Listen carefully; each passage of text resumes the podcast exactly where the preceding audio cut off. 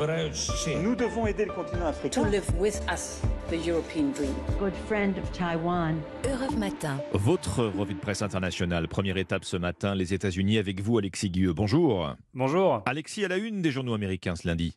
Eh bien, la presse revient largement sur la bataille historique de la Chambre des représentants, selon le New York Times, qui s'est achevée par l'élection de Kevin McCarthy au poste de Speaker, après quatre jours d'un spectacle qui a mis en lumière les querelles du Parti républicain et le pouvoir de la droite dure. Pour le Wall Street Journal, après une semaine de désordre, ce combat annonce des mois de turbulence au Congrès. Le financement du Pentagone, l'envoi d'aide à l'Ukraine sont menacés car les concessions de Kevin McCarthy ont renforcé l'extrême droite. Le budget de la défense est désormais une cible républicaine. Pour sauver ses ambitions politiques, McCarthy a détruit la Chambre des représentants, estime de son côté un éditorialiste du Washington Post. Deux ans après l'attaque du Capitole, les républicains s'en prennent au fonctionnement du gouvernement.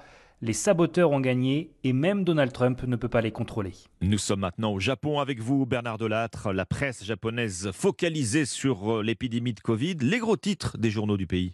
Le scénario catastrophe que les épidémiologistes redoutaient, écrit affolé le quotidien Asahi. Une tuindémique. On retrouve cet anglicisme à la une de tous les quotidiens. Il signifie une épidémie jumelle, le Covid et en plus la grippe hivernale. Résultat, le système de soins de santé nippon, pourtant un des meilleurs au monde, est en train de s'écrouler selon la chaîne de télé Fuji News.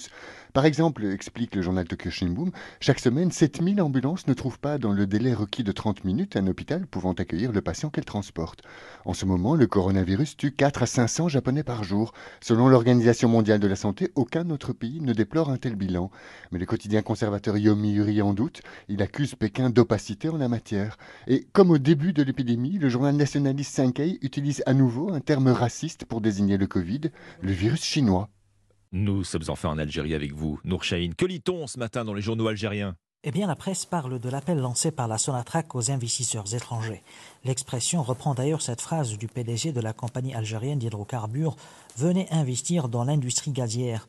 Le journal précise que l'Algérie est prête à fournir plus de gaz à l'Europe, mais cela nécessite des engagements à long terme des compagnies énergétiques européennes. Le site Algérie Eco consacre un article au plan de la Sonatrach pour les quatre ans à venir un plan axé essentiellement sur l'augmentation de la production de gaz. Pour sa part, le Soir d'Algérie révèle que la Sonatrach a mis en place un plan d'investissement à moyen terme d'environ 40 milliards de dollars. Il n'en faudra pas moins pour relancer l'exportation et la production de gaz, mais également du pétrole. Merci Nour Chahine, merci à nos correspondants. 6h53 sur Europe 1. Très bon réveil. Dans un instant, vous retrouvez Dimitri Pavlenko. A tout de suite.